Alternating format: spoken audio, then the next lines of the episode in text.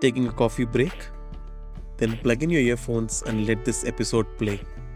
By the time you have finished your coffee, you'll have learned something new about UX design. This is UX Anudeep. I'm a UX designer and a mentor who has helped more than 12,000 students kickstart their journey into UX design. Welcome to my podcast, UX Coffee Break, a not so bookish UX podcast. In this podcast, I share the very same things that have helped a lot of my mentorship students get their first UX job. So enjoy your coffee and start your learning. In this episode, we're going to talk about how is it that you can attract relevant companies who are hiring for the skills which you're good at? How is it that you can make sure that your portfolio reflects what you're good at and you know it reflects what you want to be hired for? And how is it that you can also develop your own original perspective you know in the entire design process? How is it that you can build your own perspective and your own process out of it and a lot more interesting stuff? So start listening. And uh, general advice to everyone is you'll have to build your own perspectives again guys. Obviously this entire world has a lot of perspectives. Anudeep Iyengar's perspectives are one. Multiple other people have multiple perspectives right? Because they had their own experiences everyone has their own perspectives. Ultimately you'll have to build your own perspective of how things work right? We are only offering a framework for you to showcase what you are.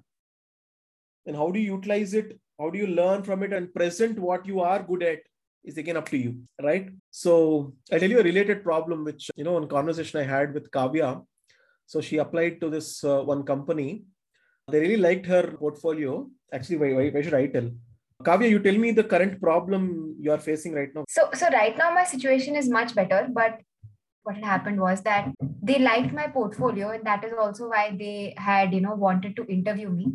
But then when I had done the entire uh, assignment, so they mentioned that you're very good at the entire research thing, good at getting what the problem is, but when you've created, when you've crafted your solutions, we can tell that you know they they're not very viable so, you know, like you've not really about it from a practical point of view, and that is something which comes with experience. So right. then told me that we're actually also looking for someone who has this much whatever years of experience or because your portfolio was there we thought that but then you know we understand Correct. that you so so that also happens to add to this perspective we are on the other side of the game because we are getting feedback about the type or the way we present in a case study because we are writing something in a case that's a better problem a lot of people don't even have anything to write in their case study as beginners, right? After they work, yes, you can actually, you know, after you start working in companies, no, you will entirely write your case studies in a different manner because real work doesn't flow like this. There is no way you can control the design thinking process in a linear fashion. The case study which you are writing right now, the workbooks you it goes in a linear fashion.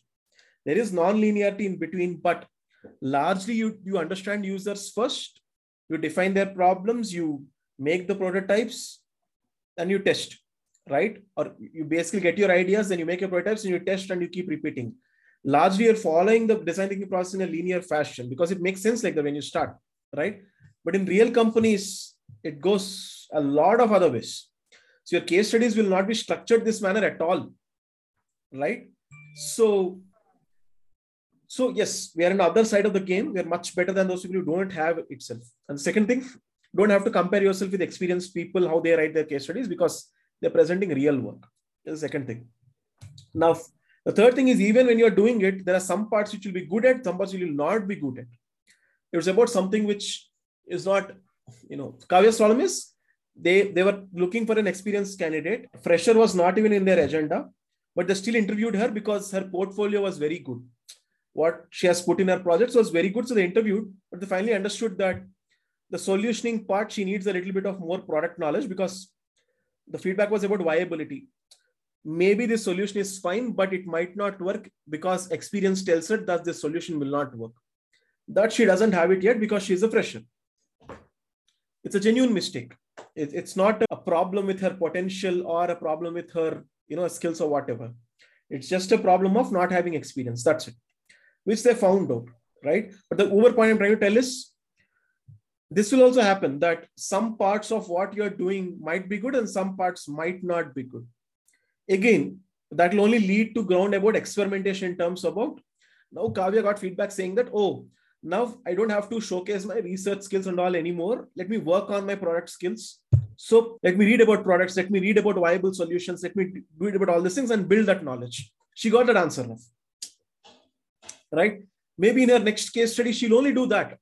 She'll not do the whole research process anymore right? She'll just talk about product product thinking what she might have done over there what kind of data she might have gathered and what kind of solutions she'll come up with and just put that in the case study. That's it. She might not follow any of the workbooks because that's what she wants to talk about in her next case study which will complement the research based case studies which she has already done right? How is it that you're telling story about yourself about parts which you're good at understand what you're not good at and also trying to make an effort about making those parts good is the game right Yeah. Yeah. that makes sense anyone who wants to add any point here any doubt or anything which still doesn't concern again because it will be there because all of us are battling with reality it will not be in a structured nice format which you will expect because the program is structured right but the world is not structured reality is not structured Um, I want to add something.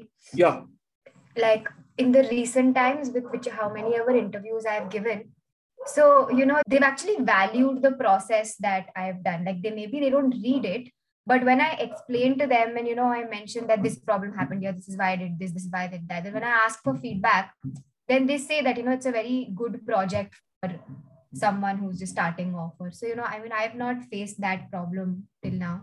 I think people who are valuing process they they like They the studies. So I think it's the yes it's a very good point actually right it's also about what kind of people are you attracting with your case study there are a lot of design jobs who are there who want visuals they want visual focused designers they don't care a lot about your thinking your research and some people think that you're wasting time of the company also a lot of junior designer roles will be like uh, we'll do the whole thinking part we'll give you the wireframes make stunning visuals and give us. It's not wrong. Those I also done those roles. It's not that I have not done. But again, it's very difficult to find a place where you're asked to do that. Plus, they value your thinking. Plus, they involve you in a bigger project. It's very difficult. Such kind of companies. If they exist, you are very lucky, right? So, what I'll do, what I'll tell you to do is, but that doesn't mean you have to neglect your visuals. A UX designer is supposed to also take care of the visuals visuals in the sense the the ui part as well and build something which users finally use right? It's not that you don't do that. So you'll have to take care of that as well. And there is enough which we do here as well that you know you make your ui well. You can't neglect that right um, in fact i'll tell you one uh, let, let me just come, come to this point and like, go back to the previous point but one point i'm telling you guys when you do your mini project and mega project and all this stuff right this I once I had the discussion with Kavya also. Uh, literally last time the feedback I gave you Kavya on the last uh, thing was you spent a lot of effort on the previous stages that by the time it comes to the prototyping stage your energy is gone and therefore you just make fast fast like you know not something entirely related to it. Don't do that mistake guys. Prototypes are very important. Ui is very important. You can't neglect it. People do consume users do consume your products through that right? It's very important right? So don't neglect it. That's why in fact i advise all people to do maybe research and all quickly.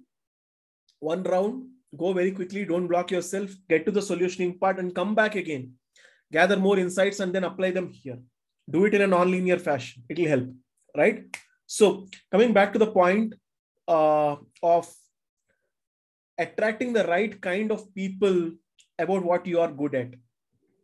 So, from the entire design thinking process, every stage, identify what you are good at. What if you are not good at research? Or what if you don't enjoy research? That also is being offered here, no? For you to understand we are not good at it. So, you don't have to showcase that in your portfolio. If you don't want to do it and if you are not for it, if you enjoy doing it, and if you are for it, showcase that in your portfolio. There's no rule over there. If you enjoy making prototypes, showcase that. Enjoy making very good UI, showcase that. If you don't enjoy that, don't showcase that. Again, of course, you guys are still young to decide because you have not yet seen real work. But again, I'm just talking about tendencies, small, small things which you get already. The saying that all this is fine, but I don't think I'll be doing, uh, you know, I'm enjoying this, right?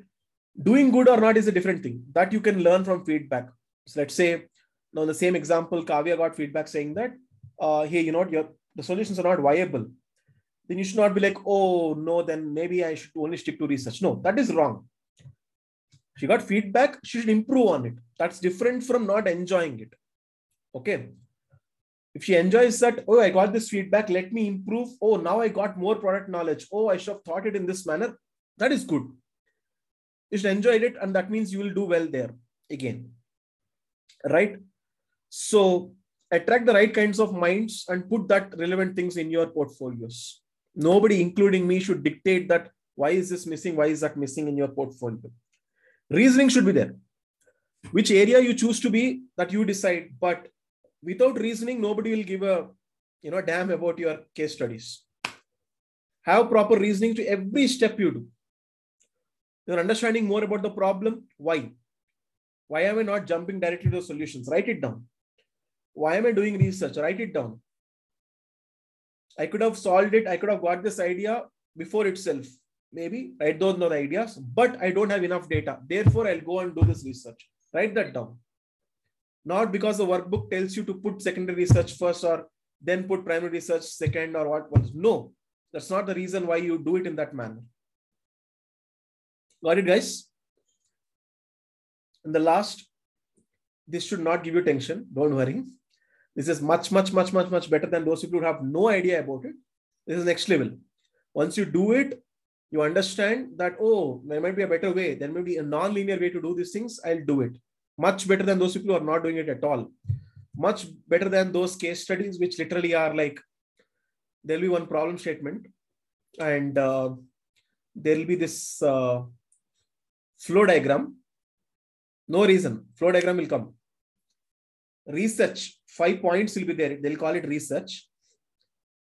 Card sorting. For sure, card sorting will be there. Okay. No reason given. Card sorting will be there. Wireframe, iOS design, Android design. Done. More than 100 case studies I've seen this manner. Formula. Right? Thank God we are not those people. That's very easy to read. Five minutes I can read and reject the candidate. So easy.